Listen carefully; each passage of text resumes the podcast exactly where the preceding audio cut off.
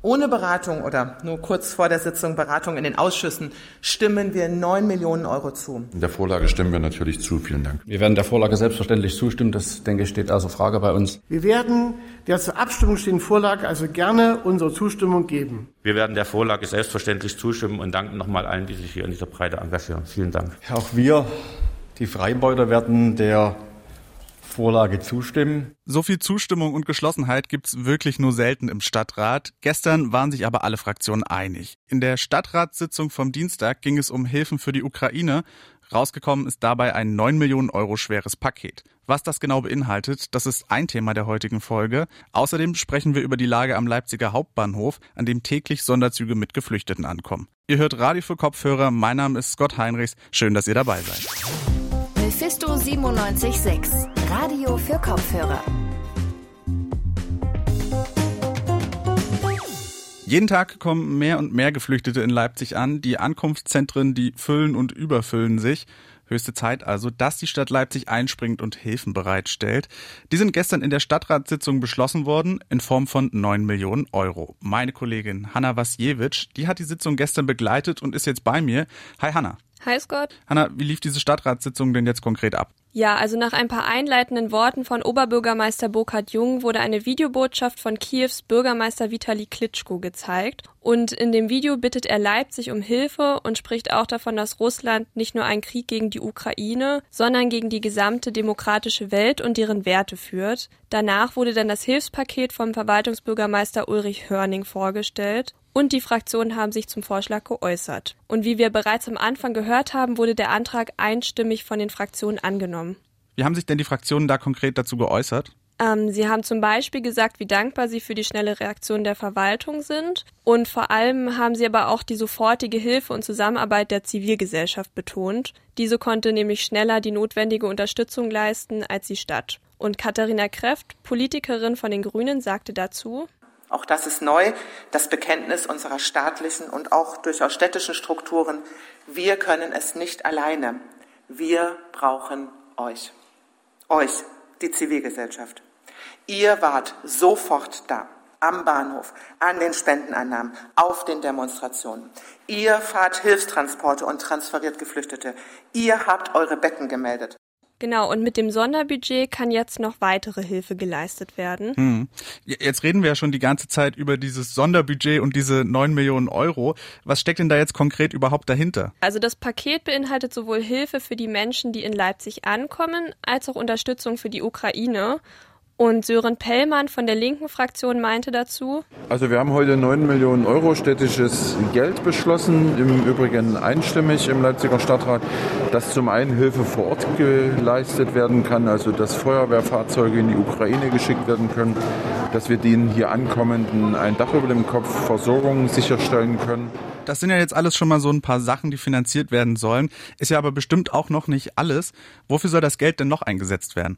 Ja, also wie wir schon gehört haben, werden ja insgesamt 9 Millionen Euro zur Verfügung gestellt und 4,5 Millionen Euro werden dann dafür eingesetzt, dass die Geflüchteten in Leipzig untergebracht werden.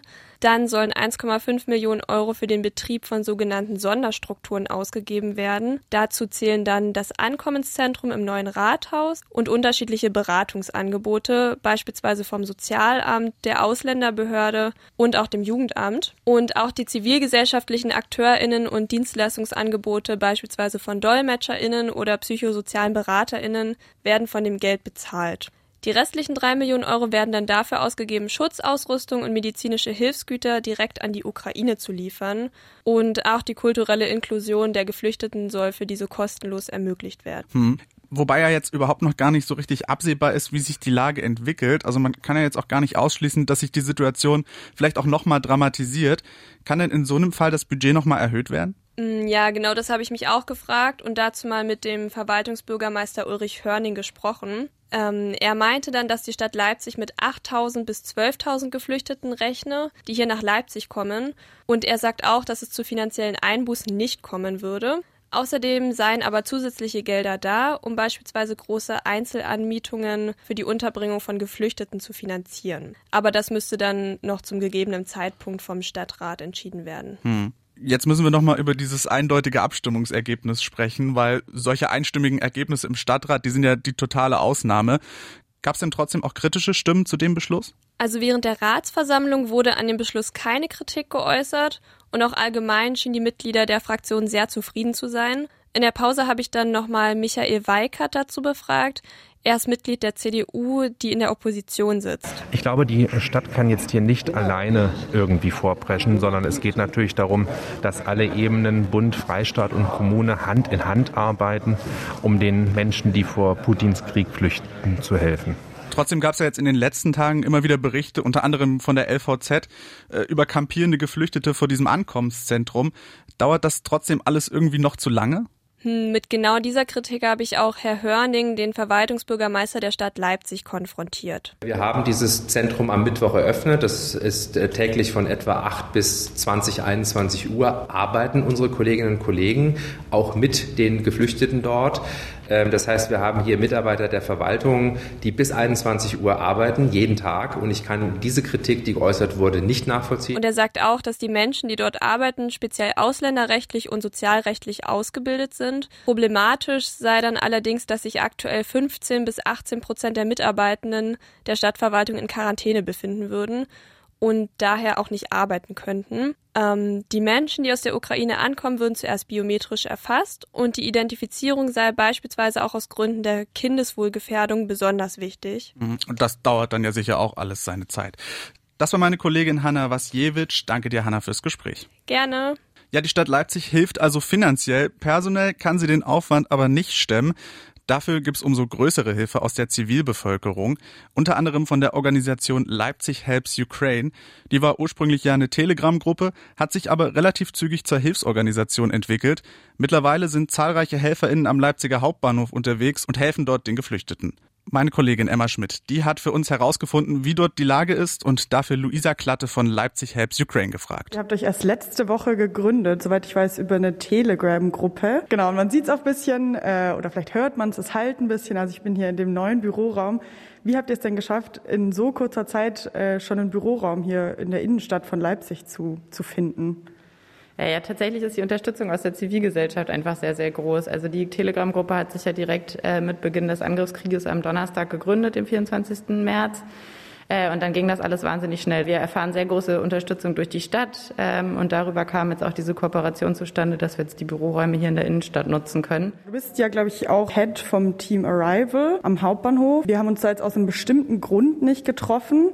Ähm, möchtest du denen vielleicht nochmal genau erklären? Genau, also wir sind am Bahnhof seit jetzt mittlerweile fast zwei Wochen aktiv und seitdem entwickelt sich das halt einfach wahnsinnig dynamisch. Also im Vergleich zu Berlin sind die ankommenden Zahlen in Leipzig ja nur relativ überschaubar. Die Helfenden sind alle super, das Team vor Ort ist Wahnsinn, was die irgendwie leisten, aber bedarf halt einfach vieler Absprachen auch mit den Johannitern, die jetzt vor Ort sind als äh, städtischer Träger ähm, und wir da versuchen müssen, irgendwie den Überblick zu behalten Genau, und tatsächlich dann halt auch irgendwie anfangende Sicherheitsbedenken. Äh, die Informationen oder die News zu Human Trafficking werden ja auf jeden Fall mehr und mehr und wir da irgendwie versuchen müssen, Überblick zu behalten, dass die Ankommenden in Sicherheit sind und in Sicherheit bleiben. Wie versucht ihr das zu gewährleisten? Also zum Beispiel spezifisch im Fall äh, von einer Gefahr von Human Trafficking?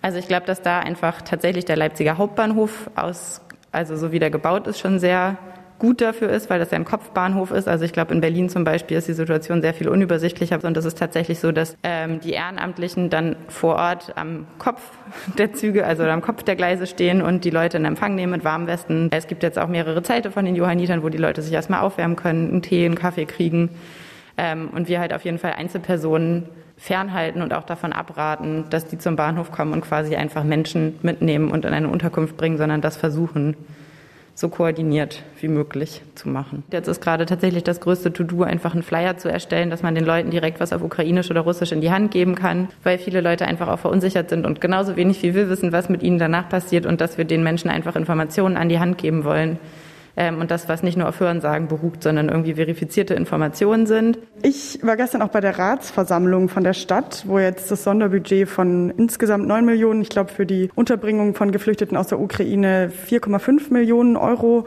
dann auch beschlossen wurden. Was hältst du oder was hält denn Leipzig Helps Ukraine äh, von diesem Sonderbudget? Ähm, ich finde das erstmal sehr gut, auch dass das ein so hohes Budget ist, eben weil diese Situation ja, uns halt alle dann doch irgendwie unvorbereitet getroffen hat und äh, die Zivilgesellschaft und die Stadt halt irgendwie zusammen versucht, das Bestmöglichste aus dieser Situation zu machen. Und da geht's halt jetzt erst in erster Linie erstmal darum, Gelder frei zu schaufeln und zur Verfügung zu stellen, dass auch Menschen, ja, es erfordert einfach einen wahnsinnigen Kraftakt, hat es jetzt schon in den letzten drei Wochen, es wird irgendwie was in den nächsten Wochen und Monaten passiert, wird ein extremer Kraftakt. Und das ist sehr toll und sehr gut, dass die Stadt da finanzielle Mittel zur Verfügung stellt. Geht jetzt, glaube ich, einfach darum, dass alle Beteiligten in der Stadt Leipzig und aus der Stadt Leipzig irgendwie zusammen sich diesen Herausforderungen stellen. Sagt Luisa Klatte von Leipzig Helps Ukraine im Interview mit meiner Kollegin Emma Schmidt. Es braucht also sowohl Politik als auch Zivilgesellschaft. Die Auswirkungen der Invasion in die Ukraine werden uns auch hier in Leipzig weiterhin beschäftigen. Informieren könnt ihr euch da über unsere Social Media Kanäle. Die findet ihr in den Show Notes. Vielen Dank an alle Mitwirkenden der Folge. Das waren Emma Schmidt, Hanna Wasjewitsch und Miriam Wüst. Die nächste Folge hört ihr dann am Freitag, schaltet also gern wieder ein. Mein Name ist Scott Heinrichs, macht's gut. Mephisto 976, Radio für Kopfhörer.